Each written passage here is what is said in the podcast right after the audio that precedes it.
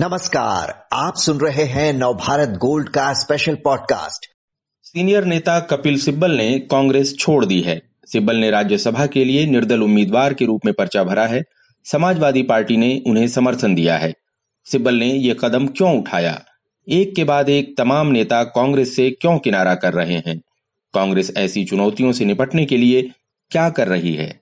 ऐसे कई पहलुओं पर जानकारी देने के लिए हमारे साथ हैं नरेंद्र नाथ जो नवभारत टाइम्स के असिस्टेंट एडिटर हैं। नरेंद्र जी कपिल सिब्बल पिछले तीन दशकों से कांग्रेस में थे और अब अचानक उन्होंने पार्टी से इस्तीफा क्यों दे दिया है? देखिए आप अगर आपको आ, याद होगा जब कांग्रेस का जो एक अभी जो जी ट्वेंटी थ्री जो गुट कह रहे थे जो असंतुष्ट गुट जिसमें सीनियर नेता हुआ करते थे जो कांग्रेस के शीर्ष नेतृत्व खासकर राहुल गांधी के खिलाफ जो पिछले एक डेढ़ साल से काफ़ी सक्रिय थे उनमें सबसे अहम नाम कपिल सिब्बल का ही था। और कहा जा रहा था कि कपिल सिब्बल ही जी ट्वेंटी थ्री गुट के एक कोऑर्डिनेटर है और उनके यहाँ ही सारी मीटिंग हुआ करती थी। और बाद में जब कांग्रेस लीडरशिप ने इस जी ट्वेंटी थ्री के को के आक्रोश को पैसिफाई करने की कोशिश की और कई सारे उनके दूसरे नेताओं, आनंद शर्मा, गुलाम नबी आज़ाद, ये बाकी लोगों, शशि थरूर, सब सब हुडा, उन सबको एक किया। तो उसके बाद कहीं ना कहीं कपिल सिब्बल दोनों जगह से आइसोलेट होते दिख रहे थे। आपने देखा होगा कि बाद में कई सारे जी ट्वेंटी थ्री के दूसरे नेताओं को अहम ज़िम्मेदारी भी दी गई थी। तो धीरे धीरे न सिर्फ़ कांग्रेस नेतृत्व के सामने ही वो अलग पड़ रहे थे। जी ट्वेंटी थ्री में भी वो वो थोड़ा सा अलग हो गए थे। याद होगा इन्होंने ये चंद नेताओं में थे जिन्होंने खुलेआम एक प्रेस कॉन्फ्रेंस भी किया था, ये अपने नेतृत्व के खिलाफ। तो ये कहीं ना कहीं दूरी बन रही थी और ये पॉइंट ऑफ़ नो रिटर्न पर इनका इनका मामला आ गया था। तो शायद एक वक्त रहते इन्होंने पाला बदलने की एक इनको मौका मिला और तुरंत वो चले गए। जी, अभी आपने याद दिलाया, कांग्रेस ने कुछ टास्क फोर्स बनाई है, तीन कमेटियाँ बनाई हैं, अगले लोकसभा चुनाव को देखते हुए तो उसमें गुलाम नबी आज़ाद और आनंद शर्मा को शामिल किया था, पर सिब्बल उनमें उनमें जगह नहीं बन पाई थी इनकी।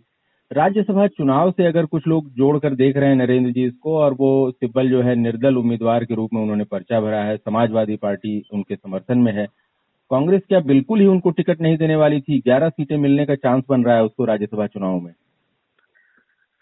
हाँ अगर कांग्रेस के पास जिस तरह से बात चल रही का, गुलाम नबी आज़ाद की बात चल रही थी, आनंद शर्मा की बात चल रही थी, कई सारे नेता में लेकिन कपिल सिब्बल के बारे में ये आ रहे थे कि उनका नाम नहीं चल रहा था।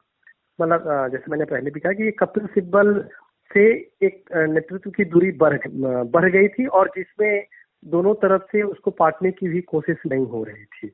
और कपिल सिब्बल के साथ जो बाकी जी ट्वेंटी थ्री के कई सारे नेता थे, वो, उन्होंने भी पाला बदल लिया था। तो इनके पास बहुत सारे विकल्प इनके पास बचा नहीं था। और जहाँ एसपी की बात है, एसपी से अलावा ऐसी खबरें थी कि उनकी बात आरजेडी से चल रही थी, उनकी बात जीएमएम से भी चल रही थी। कि अगर यहाँ टिकट नहीं होता तो वो उनको इसका मतलब अंदाज़ा था कि उन्हें टिकट नहीं मिलने वाला था। इसीलिए वो बैकडोर चैनल उनका दूसरे क्षेत्रीय दलों से उनका खुला हुआ था। याद होगा इसी तरह से पिछले साल अभिषेक मनु सिंह भी, भी टीएमसी के टिकट पे शामिल राज्यसभा आए थे। तो खैर उसमें कहा गया कि वो एक एक कॉर्डियल दोनों के दोनों दलों के बीच टीएमसी कांग्रेस के बीच में एक अंडरस्टैंडिंग हुई थी। लेकिन यहाँ ऐसा कुछ हुआ, वो ऐसा लग नहीं रहा है और कपिल सिब्बल ने एक तरह से कांग्रेस का साथ छोड़कर एक दूसरी पार्टी ज्वाइन की है और जहाँ से वो राज्यसभा आ रहे हैं। जी। जी, इसका मतलब कांग्रेस एकदम से ठान चुकी थी कि सिब्बल को बिल्कुल भी अपने सहयोगी दलों की ओर से भी कहीं से आगे नहीं बढ़ने देना है। राज्यसभा के लिए कांग्रेस क्या लगता है? अगर कुछ और युवा नेताओं पर अगर वो दांव लगाए जैसी चर्चा चल रही है कि तो उसमें क्या जो पार्टी के दूसरे सीनियर नेता हैं और जी ट्वेंटी थ्री ग्रुप का आपने ज़िक्र किया गुलाम नबी आज़ाद आनंद शर्मा ये लोग भी राज्यसभा के टिकट की दावेदारी में हैं। क्या कुछ और नेता पार्टी छोड़ सकते हैं सिर्फ़ इस वजह से? ऐसा बीच में आ, आ, आ रही थी बीच में खबरें कि कम से कम दो से तीन जी ट्वेंटी थ्री के नेता राज्यसभा जा सकते हैं। आपने देखा भी होगा किस तरह से कांग्रेस के पुराने नेता शत्रुघ्न सिन्हा को राज्यसभा लोकसभा में उनको जगह दी। और भी कई सारे नेताओं की बात आ रही थी। लेकिन पिछले कुछ दिनों से जो ममता का ममता बनर्जी की, की पार्टी का जो एक राष्ट्रव्यापी एक्सपेंशन का मोड था वो थोड़ा सा थमता दिख रहा है। साथ ही उनके साथ जो प्रशांत किशोर इस जिस चीज़ को मुहिम को आगे बढ़ा रहे थे वो भी अपनी पार्टी बनाने के लिए बिहार जा चुके हैं। बाकी किसी दूसरे दल के पास इतना, इतनी लग्जरी होगी कि वो भी कांग्रेस के दल के, कांग्रेस के किसी नेता को जगह दे, वह अभी ऐसा लग नहीं रहा है। तो इच्छा, एक इच्छा की बात होती है, वो तो ज़ाहिर सी बात है कि तमाम नेताओं की इच्छा तो ज़रूर होगी कि उन्हें टिकट मिले, लेकिन एकोमोडेट कौन सी दूसरी क्षेत्रीय दल कर पाएँगे आप इन नेताओं को, उसमें संदेह है। अगर उन्हें मिलना होगा तो कांग्रेस से ही मिलेगा, नहीं तो बाकी दलों में उनकी उपयोगिता को देखते हुए शायद कोई फैसला ले। चाहे बीजेपी में या बाकी क्षेत्रीय दलों में, जैसा जानते हैं कि राज्यसभा में एक एक सीट पे खुद इन दल के पुराने नेताओं की कतार लगी होती है। ऐसे में इन्हें मौका मिल पाना वो इतना आसान भी नहीं होता है। जी। इससे पहले पंजाब में सुनील जाखड़ ने कांग्रेस छोड़ दी और गुजरात में हार्दिक पटेल को कांग्रेस ने जाने दिया। अब सिब्बल चले गए हैं और ये कहते हुए गए हैं कि तीस इकतीस साल का साथ अगर छूटा है तो कुछ तो बात होगी। तो वो क्या बात है? कांग्रेस में जो ऐसी दिक्कत आ गई नरेंद्र जी की, एक के बाद एक बड़े नेता चले जा रहे हैं। लीडरशिप या तो रोक नहीं पा रही है या कुछ को रोक नहीं रही है। बिल्कुल, देखिए, बाकी हर दलों में ट्रांजिशन का एक फ़ेज़ होता है, जैसे कुछ नेता छोड़ के जाते हैं और फिर उसके बाद चीज़ें होती है। लेकिन यहाँ मामला जैसा आपने कहा कि एक के बाद एक के बाद ये ट्रांजिशन फ़ेज़ इतना अगर लंबा होता है तो फिर सिर्फ़ जाने वाले की गलती नहीं होती है। कहीं ना कहीं शीर्ष नेतृत्व जो आ, का जो सवाल है राहुल गांधी हो या सोनिया गांधी हो ये उनकी भी बड़ी विफलता है। जैसा कि जी ट्वेंटी थ्री के कुछ नेता कहते हैं कि ठीक है चलिए हम उनके उनसे हमारी दूरी थी या हम उन्हें पसंद नहीं आते थे या उनके हिसाब से हम परफॉर्म नहीं कर पा रहे थे। लेकिन वह मिसाल देते हैं कि जो खुद राहुल गांधी की तमाम कोर टीम हुआ करते थे, जिन्हें राहुल गांधी ने उनके एवज में जिन्हें प्रमोट किया पार्टी के अहम पदों में दिया, जब भी समय रहे, वो सारे स्ट्रांग पोजीशन में रहे, वह छोड़ के चले गए। और यह उन्होंने वो मिसाल आरपीएन सिंह का देते हैं, ज्योतिरादित्य का मिसाल देते हैं।